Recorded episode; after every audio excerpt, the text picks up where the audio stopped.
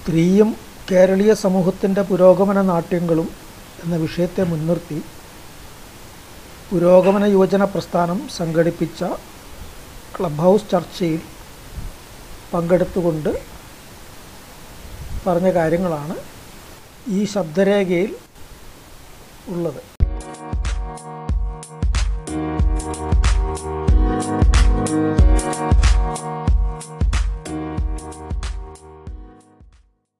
ചർച്ച സംഘടിപ്പിച്ചിരിക്കുന്ന പുരോഗമന യുവജന പ്രസ്ഥാനത്തിനും എന്റെ ഭാരവാഹികൾക്കും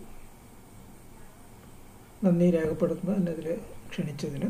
അതോടൊപ്പം തന്നെ ഇതിൽ പങ്കെടുത്ത ചർച്ചയിൽ പങ്കെടുത്തിരിക്കുന്ന ആൾക്കാർക്കും കേൾവിക്കാരും എല്ലാവർക്കും അഭിവാദ്യങ്ങൾ അർപ്പിക്കുന്നു. വളരെ വിലപ്പെട്ട പല കാര്യമാത്ര പ്രസക്തമായിട്ടുള്ള പല അഭിപ്രായങ്ങളും നമ്മൾ ഈ ചർച്ചയിൽ കേട്ട് കഴിഞ്ഞിട്ടുണ്ട്. അപ്പോൾ അത്തരം കാര്യങ്ങളെ അപ്പോൾ ഇതിനു മുമ്പ് വന്നിരിക്കുന്ന അഭിപ്രായങ്ങൾ അതിൽ വന്നിരിക്കുന്ന വിഷയങ്ങളെക്കുറിച്ച് ചിലത് പരാമർശിക്കുന്നുണ്ടെങ്കിലും കൂടുതൽ അതിലേക്ക് വിശദമായിട്ട് ഞാൻ പോകുന്നില്ല. കാരണം പലരും അതൊക്കെ വിശദമായിട്ട് സംസാരിച്ചു കഴിഞ്ഞിട്ടുണ്ട്. ഇന്നലെ ചർച്ചയിൽ പങ്കെടുക്കുന്ന സമയത്ത് രാധിക പറഞ്ഞൊരു അഭിപ്രായമുണ്ട്. അതായത് മുമ്പത്തേൽ നിന്ന് വ്യത്യസ്തമായിട്ട് ഇപ്പോൾ ഇത്തരം പ്രശ്നങ്ങൾക്ക് ഈ സ്ത്രീധന കൊലപാതകം ഉൾപ്പെടെയുള്ള വിഷയങ്ങൾക്കൊക്കെ മുഖ്യധാരാ മാധ്യമങ്ങളിലും അതുപോലെ തന്നെ ചർച്ചാവേദികളിലൊക്കെ ഏറെ പ്രാധാന്യം കിട്ടിയിട്ടുണ്ട്. അത് പണ്ടത്തെ അവസ്ഥയിൽ നിന്ന് വളരെ വ്യത്യസ്തമായിട്ടുള്ളൊരു അനുകൂലമായിട്ടൊരു കാര്യമാണ് എന്നവരെടുത്ത് പറയുകയുണ്ടായി. എനിക്ക് ആ അഭിപ്രായം വളരെ ശരിയാണെന്ന് തോന്നണം. ഒരു വ്യത്യാസം അതിൽ കാണുന്നുണ്ട്. അപ്പോൾ എത്ര കാലം നിലനിൽക്കും എങ്ങനെയൊക്കെ ആയിരിക്കും അതിന്റെ തുടർന്നുള്ളത് എന്ന് നോക്കേണ്ടതുണ്ടെങ്കിലും അതൊരു വസ്തുത തന്നെയാണ്. അതിനോട് ചേർത്ത് പറയേണ്ട ഒരു കാര്യം കൂടിയുണ്ട്. പുതിയ തലമുറയിൽ പ്രത്യേകിച്ചും യുവതികളിൽ കാണുന്ന ഒരു സവിശേഷത. അധികം ആത്മവിശ്വാസവും കുറഞ്ഞ ആത്മവിഞ്ചനയും എന്ന് വേണമെങ്കിൽ അത് വിശേഷിപ്പിക്കാം. ചുരുക്കി. മുൻകാലങ്ങളെ അപേക്ഷിച്ച് അത് പ്രകടമായൊരു വ്യത്യാസമാണ് ഈ കാര്യത്തിൽ. ഇത് താനെ പെട്ടെന്നുണ്ടായൊരു കാര്യമൊന്നുമല്ല. മുൻകാലങ്ങളിൽ നടന്നിരിക്കുന്ന സ്ത്രീപക്ഷ പ്രവർത്തനങ്ങളുടെ പ്രചരണങ്ങളുടെ പ്രക്ഷോഭങ്ങളുടെയൊക്കെ തന്നെ തീർച്ചയായിട്ടും ആകമത്തെ ഒരു ഫലമാണ്. പ്രത്യേകിച്ചും ആയിരത്തി തൊള്ളായിരത്തി എൺപതുകളോടെ അതിലുണ്ടായിട്ടുള്ള പുതിയ തരത്തിലുള്ള ഉണർവിന്റെയും അതിന് നല്ലൊരു പങ്ക് വഹിച്ചിട്ടുണ്ട്. ഞാനത് എടുത്തു പറയാനുള്ള കാരണം ഇത്തരം പ്രവർത്തനങ്ങളിലൊക്കെ തന്നെ പങ്കെടുത്തിരിക്കുന്ന ചിലർ ഇന്നലെ സംസാരിക്കുന്ന സമയത്ത് ഇതെല്ലാം പ്രവർത്തിച്ചിട്ടും ഇത്രയൊക്കെ പ്രചരണം നടത്തിയിട്ടും ഇങ്ങനെ സംഭവങ്ങൾ വീണ്ടും ആവർത്തിക്കുന്നു. അത് മാത്രമല്ല അങ്ങനെ സംഭവങ്ങൾ ഉണ്ടാകുമ്പോൾ മാത്രമാണ് അത് ചർച്ചാ വിഷയമാകുന്നത് എന്നുള്ളൊരു നിരാശയോടുകൂടി സംസാരിക്കുന്നത് കേട്ടു. അത് ഈ ചർച്ചയിൽ മാത്രമല്ല ക്ലബ് ഹൗസിൽ മറ്റിടങ്ങളിലും കഴിഞ്ഞ രണ്ട് മൂന്ന് ദിവസമായിട്ട് ഇങ്ങനെയുള്ള പല ചർച്ചകൾ നടക്കുന്നുണ്ട്. അവിടെയും ഇത്തരം അഭിപ്രായ പ്രകടനങ്ങൾ കേൾക്കാനിടയായി അതുകൊണ്ട് തന്നെയാണ് ഞാൻ പറഞ്ഞത് അങ്ങനെയല്ല അതിന്റെ ഫലം ഉണ്ടാകുന്നുണ്ട്. അത് നമ്മൾ കാണാതിരിക്കരുത്. കാരണം ഒരു ദീർഘകാലത്തെ ഒരു പ്രവർത്തനത്തിൽ ഒരു സവിശേഷമായിട്ടുള്ള നീണ്ട നൂറ്റാണ്ടുകളായിട്ട് നിലനിൽക്കുന്ന ഒരു സാമൂഹ്യ മർദ്ദനത്തിനെതിരെ നടക്കുന്ന ഒരു പ്രവർത്തനം. ആ പ്രവർത്തനത്തിൽ നമുക്ക് ഒരു കാര്യം തിരിച്ചറിയേണ്ടതുണ്ട്. മർദ്ദിതർക്ക് വേണ്ടി നടത്തുന്ന ഒരു പ്രവർത്തനവും ഒരിക്കലും പാഴായിട്ടില്ല. അതൊരു ചരിത്ര സത്യമാണ്. ഇനിയും അത് അങ്ങനെ തന്നെ ആയിരിക്കുകയും ചെയ്യും. അപ്പം അതുകൊണ്ട് ഫലം അടിയന്തരമായിട്ട് നമ്മൾ കാണുന്നില്ലെങ്കിലും നമ്മൾ നടത്തുന്ന പ്രവർത്തനങ്ങളുടെ ആകമത്തത്തിലുള്ള ഫലം പല രീതിയിലും അത് പ്രകടമാകുന്നുണ്ട് പുതിയ രീതിയിൽ തിരിച്ചറിവുകളിലേക്കൊക്കെ വരുന്നുണ്ട് എന്ന് നമ്മൾ കാണാതിരിക്കരുത്.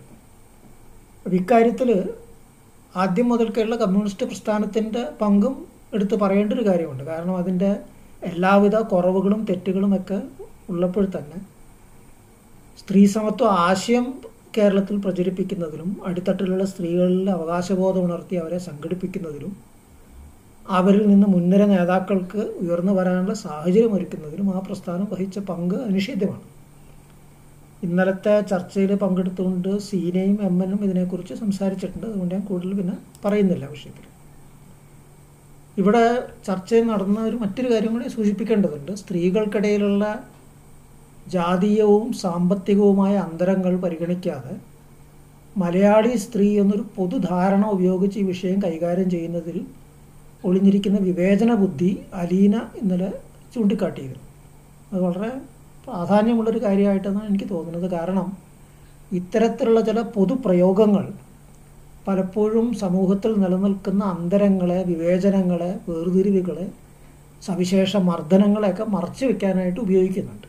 സാമാന്യമായിട്ടുള്ള പൊതു ധാരണകൾ വേണ്ടെന്നല്ല പക്ഷെ ആ പൊതുധാരണകളുടെ പ്രയോഗം എന്ത് ലക്ഷ്യത്തോടുകൂടി എന്തിനെ വെളിപ്പെടുത്താൻ എന്ന് തീർച്ചയായിട്ടും പരിശോധിക്കേണ്ടതുണ്ട്. മാത്രമല്ല അത് ആ പൊതുധാരണ അല്ലെങ്കിൽ ആ പൊതുപ്രയോഗം ഒരു പരികൽപ്പന ഉപയോഗിക്കുമ്പോൾ അതിലൂടെ മറിഞ്ഞു പോകുന്ന എന്തെങ്കിലുമൊക്കെ ഉണ്ടോ അതെന്തൊക്കെയാണ് എന്നും കൂടി ശ്രദ്ധിക്കേണ്ട ഒരു കാര്യമുണ്ട്.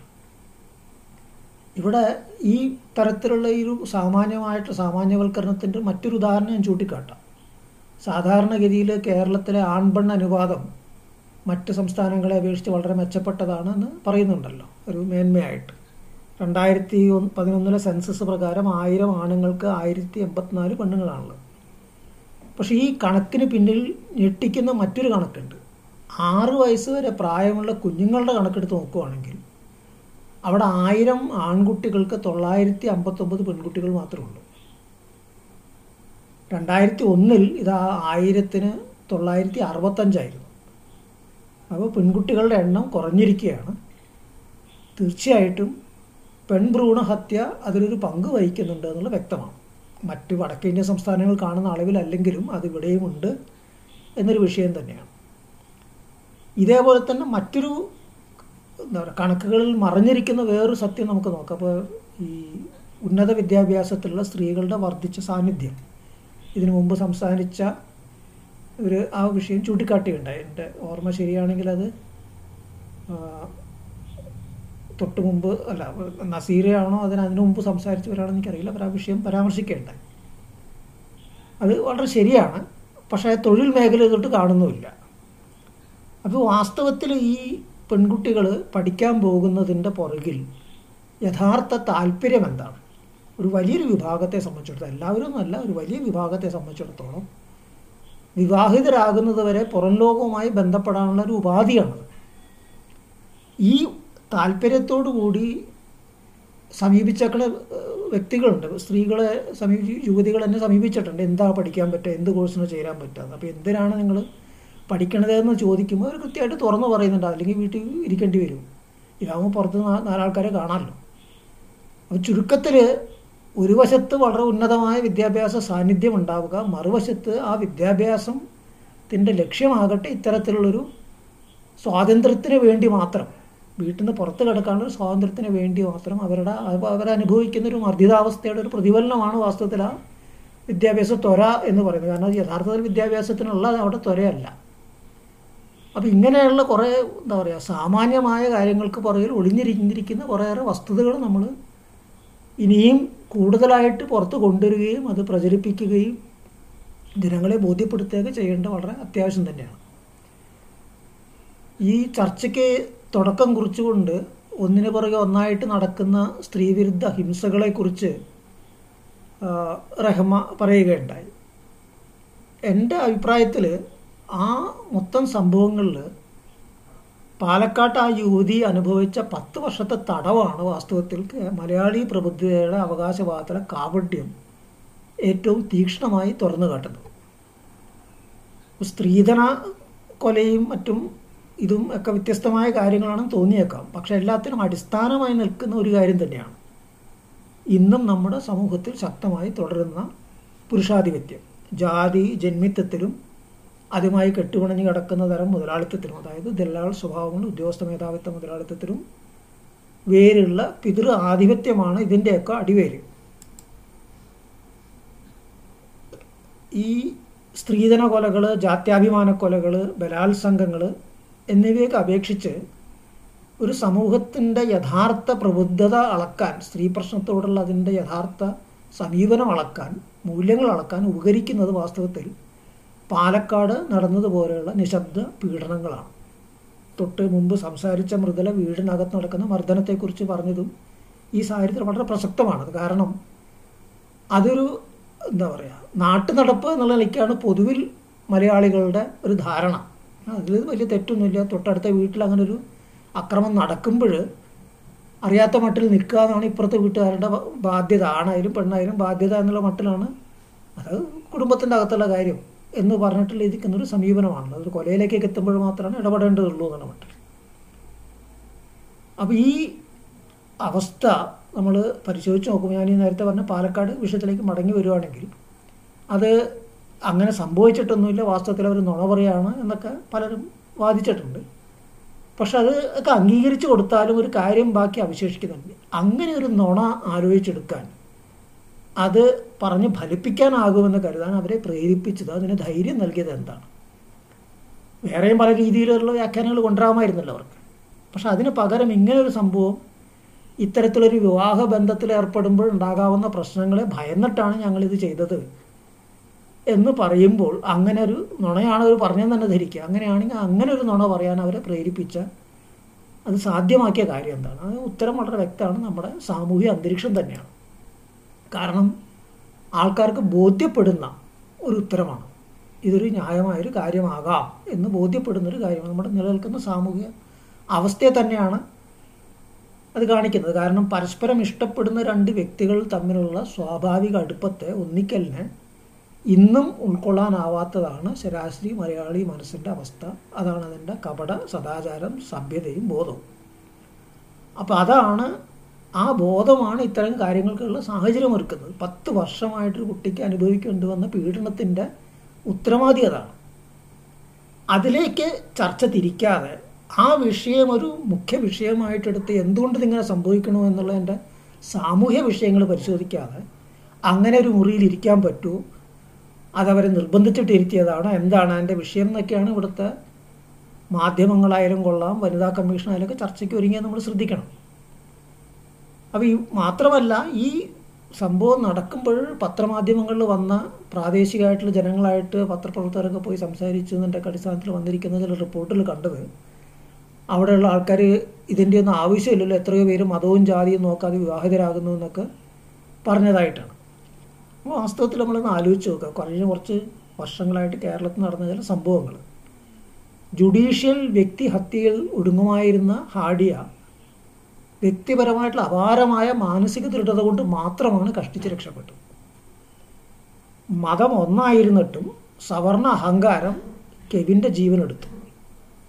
അപ്പം ഇതൊക്കെ എല്ലാവർക്കും അറിയാം. ഇവിടുത്തെ മാധ്യമങ്ങളിലൊക്കെ വലിയ ചർച്ചാ വിഷയമായിട്ട് നടന്ന വലിയ കോലാഹലമായിട്ടൊക്കെ വന്ന കാര്യങ്ങളാണ്. പക്ഷെ എന്നിട്ട് അതൊക്കെ ഉണ്ടായിട്ട് പോലും അത് സൗകര്യപൂർവം മറന്നിട്ട് ഇവിടെ അങ്ങനെ മതവും ജാതിയും നോക്കാതെ വിവാഹം നടക്കുന്നില്ലേ പിന്നെന്തൊരു പ്രശ്നമാണത് എന്ന മട്ടിലൊക്കെ പറയുമ്പോൾ അതിലൂടെ വരുന്നൊരു കാര്യം എന്ന് വെച്ച് കഴിഞ്ഞാൽ ഇതൊക്കെ അതൊക്കെ ഒറ്റപ്പെട്ട അപവാദങ്ങളാണ്. അല്ലാതെ ഒരു പൊതു അവസ്ഥയല്ല. പൊതുവിൽ നമ്മൾ അതിനെയൊക്കെ മറികടന്നിരിക്കുന്നു എന്ന ആ കവട പ്രബുദ്ധതയാണ് അത്തരമൊരു ധാരണ സൃഷ്ടിക്കുന്നത്. അതാണ് അതിന്റെ ഒരു ഭീകരാവസ്ഥ. കാരണം വാസ്തവത്തെ അത് മറച്ചു വയ്ക്കുന്നു അതൊരു കപടാവബോധം ഉണ്ടാക്കുന്നു. എന്നിട്ട് ആ കപ കപടാവബോധത്തിൽ നിലകൊണ്ടാണ് പിന്നെ സാമൂഹ്യ സംഭവങ്ങളൊക്കെ തന്നെ നോക്കിക്കാണുന്നൊരു മാനസികാവസ്ഥ സൃഷ്ടിക്കുന്നത്. ഇവിടെ ഞാൻ നേരത്തെ പറഞ്ഞപ്പോൾ രണ്ട് വ്യക്തികൾ തമ്മിലുള്ള സ്വാഭാവിക അടുപ്പത്തെ ഒന്നിക്കലിനെ ഉൾക്കൊള്ളാനാവാത്ത എന്ന് പറയുകയുണ്ട്. ഞാനവിടെ രണ്ട് വ്യക്തികൾ എന്നാണ് പറഞ്ഞത് ആണും പെണ്ണും എന്നല്ല. കാരണം ഇത് കൂടാതെയുള്ള ട്രാൻസ്ജെൻഡർ സ്വവർഗ ബന്ധങ്ങളുണ്ട്.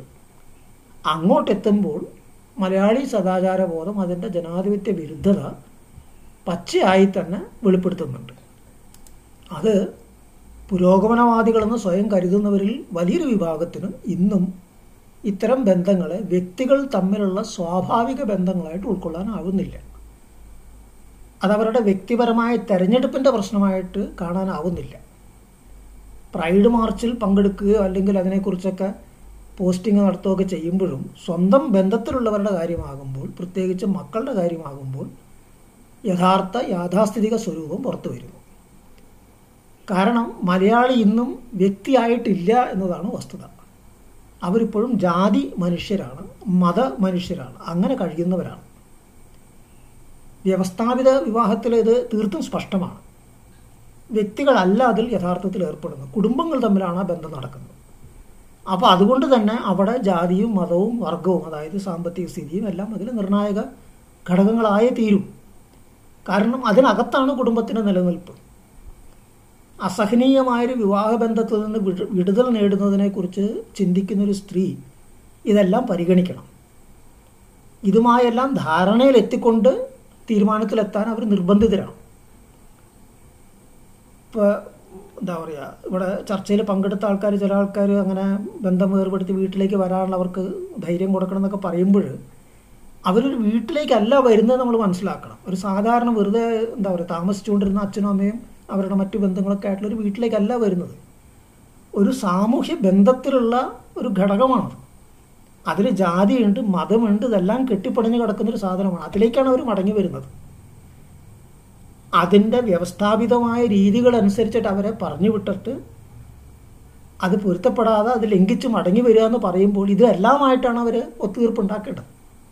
ഇതെല്ലാമായിട്ടാണ് അവർ ധാരണയിലെത്തേണ്ടത്. ഈ എല്ലാമായിട്ട് ധാരണയിലെത്തിയിട്ടാണ് ഈ കുടുംബങ്ങൾ വിവാഹത്തിന് നിർബന്ധിതരാകുന്നത്. അപ്പോൾ ഈ നിർബന്ധം ചെലുത്തുന്ന സാഹചര്യങ്ങൾ ഇല്ലാതാക്കുന്നത് വരെ ഇത്തരത്തിലുള്ള ദുരന്തങ്ങൾ ഉണ്ടായിക്കൊണ്ടിരിക്കും. അതാണ് നമ്മൾ തിരിച്ചറിയേണ്ടത്. അപ്പോൾ ഈ സാഹചര്യങ്ങളുടെ സൃഷ്ടി സാമൂഹ്യ ബന്ധങ്ങളുടെ സൃഷ്ടി ഞാൻ നേരത്തെ പറഞ്ഞ പോലെ പാലക്കാട്ടിലെ പെൺകുട്ടി അനുഭവിച്ച പീഡനത്തിന്റെ സാമൂഹ്യ കാരണങ്ങൾ അതിലേക്കാണ് നമ്മളുടെ ശ്രദ്ധ പ്രധാനമായിട്ടും തിരിക്കേണ്ടത്. എന്ന് പറയുമ്പോൾ അപ്പോൾ അതിനൊക്കെ മാറ്റുന്നവരെ നമ്മൾ മിണ്ടാതിരിക്കാന്നല്ല പറഞ്ഞതിന്റെ അർത്ഥം. തീർച്ചയായിട്ടും അതിലേക്കുള്ളൊരു കാൽവെപ്പ് എന്ന നിലയ്ക്കും ഇന്നത്തെ സാഹചര്യത്തിലെ ചെറുത്തുവൽപ്പ് എന്ന നിലയ്ക്കും എന്താണ് ചെയ്യാൻ കഴിയുക എങ്ങനെയാണ് മുന്നോട്ട് പോകാൻ കഴിയുക നമ്മൾ തീർച്ചയായിട്ടും ചിന്തിക്കേണ്ടതുണ്ട്. ഇതുവരെ നടന്ന കുറേ പ്രവർത്തനങ്ങളുടെ തുടർച്ച എന്നുള്ള പ്രായോഗികമായിട്ടുള്ള പല പ്രശ്നങ്ങളെക്കുറിച്ചും സമീ സ്വീകരിക്കാവുന്ന സമീപനങ്ങളെക്കുറിച്ചൊക്കെ സുൽഫത്ത് ഇവിടെ പറയുകയുണ്ടായി. കുടുംബത്തിന്റെ ജനാധിപത്യവൽക്കരണം ഉൾപ്പെടെയുള്ള കാര്യങ്ങൾ അതൊരു പരിഹാരമല്ല എങ്കിലും അങ്ങനെ ഒരു ജനാധിപത്യ ബോധം പുതിയ തലമുറയിലൊക്കെ എത്രത്തോളം സൃഷ്ടിക്കാൻ കഴിയണമെന്നുള്ളത് ഈ പോരാട്ടത്തെ തീർച്ചയായിട്ടും ബലപ്പെടുത്തും. സംശയമില്ലാത്തൊരു കാര്യമാണ്. അതൊരു പരിഹാരമല്ല എങ്കിൽ തന്നെ. പക്ഷെ അതിലൊക്കെ പ്രധാനമായിട്ടുള്ള പ്രശ്നം ഈ കപട പ്രബുദ്ധതാ ബോധത്തിനെതിരെയുള്ള ആശയപരവും പ്രായോഗികവുമായ സമരം തന്നെയാണ്. കാരണം അത് വാസ്തവത്തെ മറച്ചു വെച്ച് ഈ നടക്കുന്നതൊക്കെ ഒറ്റപ്പെട്ട സംഭവങ്ങളാണ്. വിസ്മയെ കൊന്നത് കിരൺ. കിരണും കിരണിന്റെ കുടുംബക്കാരും അവന്റെ ചേട്ടൻ അനിയൻ അച്ഛനമ്മ അവർ അവരുടെ ആർത്തി.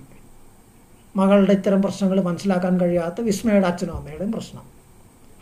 അപ്പോൾ ഇങ്ങനെയുള്ള ആ വ്യക്തികളിലേക്കും ഒറ്റപ്പെട്ട സംഭവങ്ങളിലേക്കും ചുരുക്കുക എന്ന് ചെയ്യുന്നത് ഈ പറയുന്ന കൃത്യമായിട്ട് ഈ കപട പ്രബുദ്ധതാബോധമാണ് കാരണം ഇതല്ല പൊതുവസ്ഥ എന്നൊരു ബോധമാണ് ഇത് ഉണ്ടാക്കുന്നത്. വാസ്തവത്തിൽ അതാണ് പൊതുവായിട്ട് നിലനിൽക്കുന്നത്. അപ്പോൾ ഈ കപടമായിട്ടുള്ള പ്രബുദ്ധതാബോധം വ്യക്തിപരമായ ദുരന്തങ്ങൾക്ക് അത് അല്ല എന്താ പറയുക ഈ സാമൂഹ്യമായിട്ടുള്ള ദുരന്തങ്ങളെ തീർത്തും വ്യക്തിപരമായിട്ട് ചുരുക്കിക്കാട്ടാണ് ചെയ്യുന്നത്. അപ്പോൾ ഈ വ്യക്തിപരമായ ദുരന്താനുഭവങ്ങൾക്കപ്പുറം അതിന്റെ സാഹചര്യം ഒരുക്കുന്ന സാമൂഹ്യ വാസ്തവം വെളിപ്പെടുത്തണമെങ്കിൽ ഈ കപടബോധത്തെ തന്നെയാണ് ചോദ്യം ചെയ്യേണ്ടത്. അപ്പോൾ അതിൽ ഈ യാഥാസ്ഥിതിക സദാചാര ധാരണകളെ ചോദ്യം ചെയ്യേണ്ടത് വളരെ നിർണായകവുമാണ്. കാരണം ഇത് പരസ്പരം ബന്ധപ്പെട്ടാണ് കിടക്കുന്നത്. അപ്പോൾ വ്യക്തികളുടെ തിരഞ്ഞെടുപ്പ് അവരുടെ തീർപ്പ് ഇതാകണം വ്യക്തിബന്ധങ്ങളിൽ നിർണായകം. അത് അടിച്ച് ഏൽപ്പിച്ച് സ്ഥാപിച്ചെടുക്കേണ്ട ഒരു കാര്യം തന്നെയാണ്. അതിനുവേണ്ടി നിർണായകമായിട്ടുള്ള സമരങ്ങളിൽ തന്നെ ഏർപ്പെടേണ്ട ഒരു കാര്യമുണ്ട്. വ്യക്തികളുടെ തെരഞ്ഞെടുപ്പിനും തീർപ്പിനും വ്യക്തിബന്ധങ്ങളുടെ നിർണായക സ്ഥാനത്തെ നിഷേധിക്കുകയോ തടയുന്നതോ എന്തും അത് സാമൂഹ്യ വിരുദ്ധമാണ് എന്ന് സ്ഥാപിച്ചെടുക്കേണ്ടതുണ്ട്. ഇതൊരു പൊതുബോധമായിട്ട് ഉയർത്താനായിട്ട് ഉള്ള വാക്കും പ്രവൃത്തിയുമാണ് നമുക്ക് ആവശ്യമായിട്ടുള്ളത്. ഒരൊറ്റ പ്രചരണം കൊണ്ടോ പ്രക്ഷോഭം കൊണ്ടോ മാത്രം തീരുന്നൊരു കാര്യമല്ല. പക്ഷെ കൃത്യമായിട്ട് ഇതാണ് പ്രശ്നം. ഒരു വ്യക്തിയെ ഇല്ലാതാക്കുന്ന ഒരു പ്രവൃത്തിയാണ് അവിടെ നടക്കുന്നത്. അതിനെ ലംഘിക്കുകയാണ് വേണ്ടത് എന്ന കാര്യമാണ് നമ്മൾ എടുത്ത് ആവർത്തിച്ച് സ്ഥാപിച്ചെടുക്കേണ്ട ഒരു പ്രശ്നം. മനുഷ്യനും പ്രകൃതിയും തമ്മിലും അതുപോലെ തന്നെ മനുഷ്യനും മനുഷ്യനും തമ്മിലും ഇതിലൊക്കെയുള്ള സ്വാഭാവിക ജൈവ ബന്ധങ്ങളെ ചൂഷണ വ്യവസ്ഥിതികളാണ് ഇല്ലാതാക്കിയത്. അതിന് പകരം വികൃത ബന്ധങ്ങൾ അവർ സൃഷ്ടിച്ചെടുത്തു. അവരുടെ താല്പര്യങ്ങൾക്കനുസൃതമായിട്ട് വികസിപ്പിച്ചെടുത്തു. മുതലാളിത്തം ഇതിനെയൊക്കെ അങ്ങേയറ്റം തീവ്രമാക്കിയിട്ടുണ്ട്. അപ്പോൾ ഇത്തരമൊരു ഭൗതിക ചട്ടക്കൂടിലാണ് നമ്മൾ നിലനിൽക്കുന്നത്. അത് എല്ലാത്തരം വ്യക്തിബന്ധങ്ങളെയും അത് സ്വാധീനിക്കും. ഇന്നലെ തസ്നി പരസ്പരം മനസ്സിലാക്കലിന്റെ കാര്യം പറഞ്ഞിരുന്നു. അതിന്റെ അഭാവത്തെക്കുറിച്ചും അതുണ്ടാക്കുന്ന പ്രശ്നങ്ങളെക്കുറിച്ചൊക്കെ പറയുകയുണ്ടായി. സാധാരണ ബന്ധങ്ങളിൽ തന്നെയാണ് അത് വളരെ ശരിയാണ്. പക്ഷേ ഈ പരസ്പരം മനസ്സിലാക്കലിലേക്ക് തന്നെ കടന്നു വരുന്ന ചൂഷക വ്യവസ്ഥാ ബോധത്തിന്റെ പ്രശ്നവും നമ്മളിവിടെ കാണേണ്ട ഒരു കാര്യമാണ്. കമ്മ്യൂണിസ്റ്റ് മൊറാലിറ്റി എന്ന കൃതിയിൽ അലക്സാണ്ട്ര കൊളന്തായി ആ വിഷയം ചൂണ്ടിക്കാട്ടുന്നുണ്ട്. പ്രേമബന്ധത്തിൽ പോലും പ്രകടമാകുന്ന ഉടമസ്ഥതാ ബോധമാണ് അവർ ചൂണ്ടിക്കാട്ടിയത്. അത് ആ വ്യക്തികൾ വിവാഹിതരാകുന്നതോടുകൂടി ഒന്നുകൂടി മുറുകുന്നു. അത്രയും കാലം വേറിട്ട ജീവിതങ്ങളും അതിന്റെയൊക്കെ ഫലമായിട്ടുള്ള വേറിട്ട ബന്ധങ്ങളും വൈകാരിക അടുപ്പങ്ങളും ഒക്കെ ഉണ്ടായിരുന്ന രണ്ട് വ്യക്തികളാണ് ഇപ്പോൾ കമിതാക്കളായിരിക്കുന്നത്.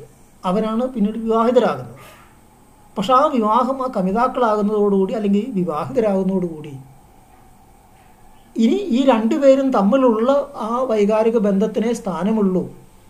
അല്ലെങ്കിൽ അതിനെയാണ് മുൻതൂക്കി അതിനെ മുൻനിർത്തിയാണ് ബാക്കിയെല്ലാം മനസ്സിലാക്കപ്പെടേണ്ടത്. എന്ന ചിന്തയെയാണ് അവർ ഉടമസ്ഥതാബോധമായിട്ട് അവർ ചൂണ്ടിക്കാണിച്ചത്. ഈ ഉടമസ്ഥതാബോധം മുമ്പൊരിക്കലും ഉണ്ടാകാത്ത വിധം ചരിത്രപരമായിട്ടുള്ള അതിനു മുമ്പുള്ള പല ബന്ധങ്ങളും വിശകലനം ചെയ്ത് ചൂണ്ടിക്കാണിച്ചുകൊണ്ട് മുമ്പൊരിക്കലും ഉണ്ടാകാത്ത വിധം ഈ ഉടമസ്ഥതാബോധം മുതലാളിത്തത്തിൽ അങ്ങേയറ്റം ശക്തമായിരിക്കുന്ന കാര്യം അവർ ചൂണ്ടിക്കാണിക്കുന്നുണ്ട്. കൊളന്തായി ചൂണ്ടിക്കാണിച്ച് മറ്റൊരു കാര്യം കൂടിയുണ്ട് രണ്ട് വ്യക്തികൾ തമ്മിലുള്ള ഒരു അടുപ്പം പരസ്പരം മനസ്സിലാക്കൽ അതിന് സമയം വേണം. പകരം ഈ ഉടമസ്ഥതാബോധം നിലനിൽക്കുന്നത് കൊണ്ട് തന്നെ കപടമായൊരു അടുപ്പമാണ് അത് എന്നോട് സൃഷ്ടിക്കുക. അപ്പോൾ പിന്നെ വ്യക്തി ബന്ധങ്ങളിൽ ഉൾപ്പെടെ ഉടമസ്ഥതയുടെയും സ്വത്തിന്റെയും ചിന്തകളെയും അതിനാധാരമായ ഭൗതിക ബന്ധങ്ങളെയും ഇത് ഇല്ലാതാക്കുന്നതാണ് അത്തരത്തിലുള്ള ഒരു മാനുഷികമായിട്ടുള്ള സ്വാഭാവിക ബന്ധങ്ങൾ യാഥാർത്ഥ്യമാക്കുക എന്നുള്ളതിന്റെ ആത്യന്തിക പരിഹാരം. അപ്പോൾ ആ ദീർഘകാല ലക്ഷ്യത്തോടു കൂടി ഇന്നത്തെ അടിയന്തര സാഹചര്യത്തിൽ ഇടപെടുക അതിന് അനുകൂലമായ സമീപനങ്ങൾ സ്വീകരിക്കുക എന്നുള്ളത് തന്നെയാണ് അത്യാവശ്യമായിട്ടുള്ളൊരു കാര്യം. ഇവിടെ ഈ ഇന്നത്തെ ഒരു സാഹചര്യത്തിൽ സവർണാധിപത്യവും അതുപോലെ തന്നെ ബ്രാഹ്മണ്യ മൂല്യങ്ങളുടെയും പ്രശ്നം പലരും ചൂണ്ടിക്കാട്ടിച്ചിട്ടുണ്ട്. വളരെ ശരിയാണത്. ആഗമത്തത്തിൽ നമ്മളുടെ പുതുബോധം നിർണയിക്കുന്നത് ആ ബ്രാഹ്മണ്യ മൂല്യങ്ങൾ തന്നെയാണ്. അതാത് കാലഘട്ടങ്ങളനുസരിച്ചിട്ട് അതിന്റെ പരിഷ്കാരങ്ങൾ ഉണ്ടായിട്ടുണ്ട് മാറ്റി തീർത്തിട്ടൊക്കെ ഉണ്ട്. പുതിയ ആവശ്യങ്ങൾക്കനുസരിച്ചിട്ട് പുനരാവിഷ്കരിക്കപ്പെട്ടിട്ടുണ്ട്. പക്ഷെ എന്നാലും അതതിന്റെ ഒരു തുടർച്ച ആധിപത്യം നിലനിർത്തിയിട്ടുണ്ട്.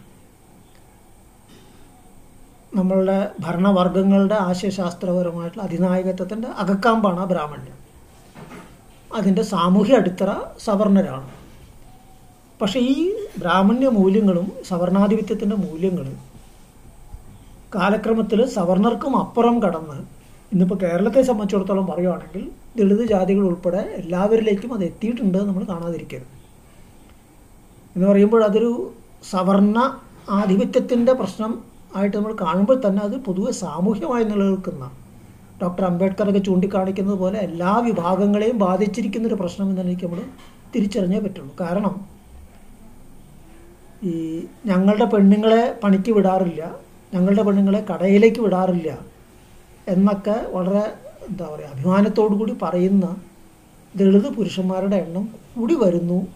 സ്ത്രീധന സമ്പ്രദായം അവർക്കിടയിൽ വ്യാപിച്ചിരിക്കുന്നു എന്നുള്ള വസ്തുത നമ്മൾ കാണാതിരിക്കുന്നു അത് ക്രമത്തിൽ കുറേശ്ശെ കുറേശ്ശെ ആയിട്ട് ഇവിടുത്തെ ആദിവാസി ഗോത്രങ്ങളെയും മുമ്പേ വ്യവസ്ഥാപിതമായിരുന്ന സാമ്പത്തികമായി മെച്ചപ്പെട്ട വിഭാഗങ്ങളെയല്ല തീരെ ദരിദ്രരായിട്ടുള്ള ഭൂരഹിതരായിട്ടുള്ള ആദിവാസി വിഭാഗങ്ങൾക്കിടയിൽ പോലും കടന്നു വന്നിരിക്കുന്നു എന്നുള്ള വസ്തുതയും നമ്മൾ കാണാതിരിക്കരുത്.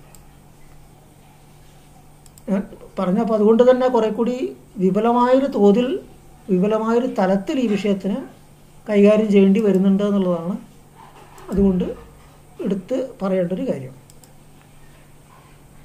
അപ്പം ഇന്നത്തെ ഒരു സാഹചര്യത്തിൽ നമ്മളുടെ ഈ വിഷയങ്ങളിൽ നമ്മൾ ചർച്ചയും മറ്റു കാര്യങ്ങളൊക്കെ നടത്തി അങ്ങനെ ഒരു കാര്യങ്ങൾക്ക് സജീവമാകുമ്പോൾ തന്നെ പ്രായോഗികമായിട്ട് എങ്ങനെയാണ് ഇതിൽ ഇടപെടാൻ പറ്റുക?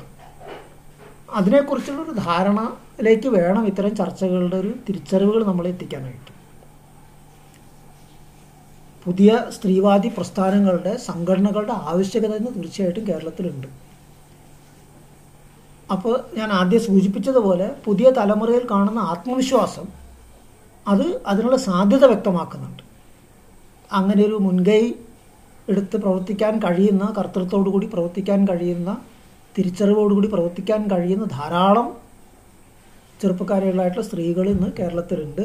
അപ്പോൾ തീർച്ചയായിട്ടും ഈ ഇപ്പം നടക്കുന്ന ഈ ഒരു ചലനം അങ്ങനെ ഒരു സ്ത്രീവാദി പ്രസ്ഥാനങ്ങളുടെ രൂപീകരണത്തിലേക്ക് വഴിവെക്കേണ്ടതുണ്ട്. ആ ദിശയിലുള്ള പ്രവർത്തനങ്ങൾ ഉണ്ടാകേണ്ടതുണ്ട്. രണ്ടായിരത്തി പത്തൊമ്പതിൽ നവംബറിൽ പ്രതിഷേധ ജ്വാല നടത്തിയപ്പോൾ അത് ഉണ്ടാക്കിയൊരു ഉണർവും അതുണ്ടാക്കിയ ഒരു പങ്കാളിത്തവും വളരെ വ്യക്തമായിട്ട് ഇത് കാണിക്കുന്നുണ്ട്. ആ സാധ്യത ഇവിടെ വളരെ സജീവമായിട്ട് നിലനിൽക്കുന്നു എന്നുള്ളത്. അപ്പോൾ പുരോഗമന യുവജന പ്രസ്ഥാനം പോലുള്ള സംഘടനകൾ അത് പ്രോത്സാഹിപ്പിക്കാനും ഉത്തേജിപ്പിക്കാനും അതിനാൽ കഴിയേണ്ടതൊക്കെ ചെയ്യേണ്ടതാണ്. പക്ഷെ അങ്ങനെ ചെയ്യുന്നതോടൊപ്പം തന്നെ അത് എന്റെ അഭിപ്രായത്തിൽ അത് മാത്രമല്ല എല്ലാ അത്തരത്തിലുള്ള സംഘടനകളും സ്വയം ഒന്ന് സജ്ജമാകേണ്ടതും കൂടിയുണ്ട് എന്ന് പറയുമ്പോൾ സ്വന്തം വാക്കിലും പ്രവൃത്തിയിലുമുള്ള പുരുഷാധിപത്യത്തെ യാഥാസ്ഥിതികത്വത്തെ പുരുഷ സ്വാർത്ഥതയ്ക്ക് മറുപടിക്കുന്ന അരാജകത്വത്തെ പരാശ്രയബോധത്തെയൊക്കെ തന്നെ അത് നേരിടേണ്ട ഒരു ആവശ്യമുണ്ട് സൂക്ഷ്മമായ പരിശോധനയോടെ തന്നെ മറികടക്കേണ്ട ഒരു ആവശ്യമുണ്ട് അതിന് സഹായകരമായിട്ട് ഇത്തരം ചർച്ചകളെ ഉൾക്കൊള്ളേണ്ട ഒരു ആവശ്യമുണ്ട് ഞാൻ ആദ്യം തന്നെ പറയുകയുണ്ടായി ആത്മവിശ്വാസം മാത്രമല്ല ആത്മവഞ്ചനയ്ക്ക് തീരെ ഇടം കൊടുക്കാതിരിക്കുന്നതും കൂടിയാണ് പുതിയ തലമുറയുടെ ഒരു സവിശേഷത വളരെ നല്ലൊരു സവിശേഷത. അതുകൊണ്ട് തന്നെ കപട വേഷങ്ങൾ വളരെ പെട്ടെന്ന് തന്നെ അവർക്ക് മുമ്പിൽ അഴിഞ്ഞു വീഴും. അപ്പോൾ അത് പുതിയ ഉണർവുകളെ അത് വളരെ ദുർബലമാക്കുകയും ചെയ്യും. അതിന് ഇടം കൊടുക്കാതിരിക്കാനാണെങ്കിൽ വാക്കും പ്രവൃത്തിയും തമ്മിലുള്ള പൊരുത്തമാണ് കമ്മ്യൂണിസ്റ്റ് മുഖമുദ്ര എന്നുള്ള കാര്യം കൃത്യമായിട്ട് മനസ്സിൽ ഉറപ്പിച്ചുകൊണ്ട് തന്നെ ഇത്തരം പ്രസ്ഥാനങ്ങൾ ഉണർന്ന് പ്രവർത്തിക്കുകയാണെങ്കിൽ തീർച്ചയായിട്ടും അതിന്റെ ഒരു മാറ്റം നമ്മുടെ സമൂഹത്തിൽ ഉണ്ടാകുമെന്നുള്ള ഉറപ്പാണ്. അത്രയും പറഞ്ഞുകൊണ്ട് ഞാൻ നിർത്തുകയാണ്. നന്ദി. അഭിവാദ്യങ്ങൾ